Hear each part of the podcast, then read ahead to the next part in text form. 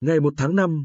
Giám đốc Sở Giao thông Vận tải Trần Thanh Dũng cho biết, công tác kiểm tra giám sát hoạt động kinh doanh vận tải hành khách gắn với phòng chống dịch COVID-19 dịp nghỉ lễ 30 tháng 4 và ngày 1 tháng 5 tiếp tục được ngành giao thông vận tải tỉnh tăng cường. Tại các bến xe nhà ga, lực lượng thanh tra Sở Giao thông Vận tải yêu cầu các đơn vị quản lý bến xe nhà ga cùng các doanh nghiệp kinh doanh vận tải hành khách bố trí phương tiện trên các tuyến vận tải hành khách cố định, tăng cường phương tiện để tổ chức giải tỏa khách kịp thời, không để xảy ra tình trạng hành khách đi lại mà không có xe vận chuyển thực hiện nghiêm quy trình đảm bảo an toàn giao thông và giải quyết cho xe ra vào bến xe theo quy định, kiên quyết không cho xuất bến những phương tiện không đảm bảo an toàn kỹ thuật,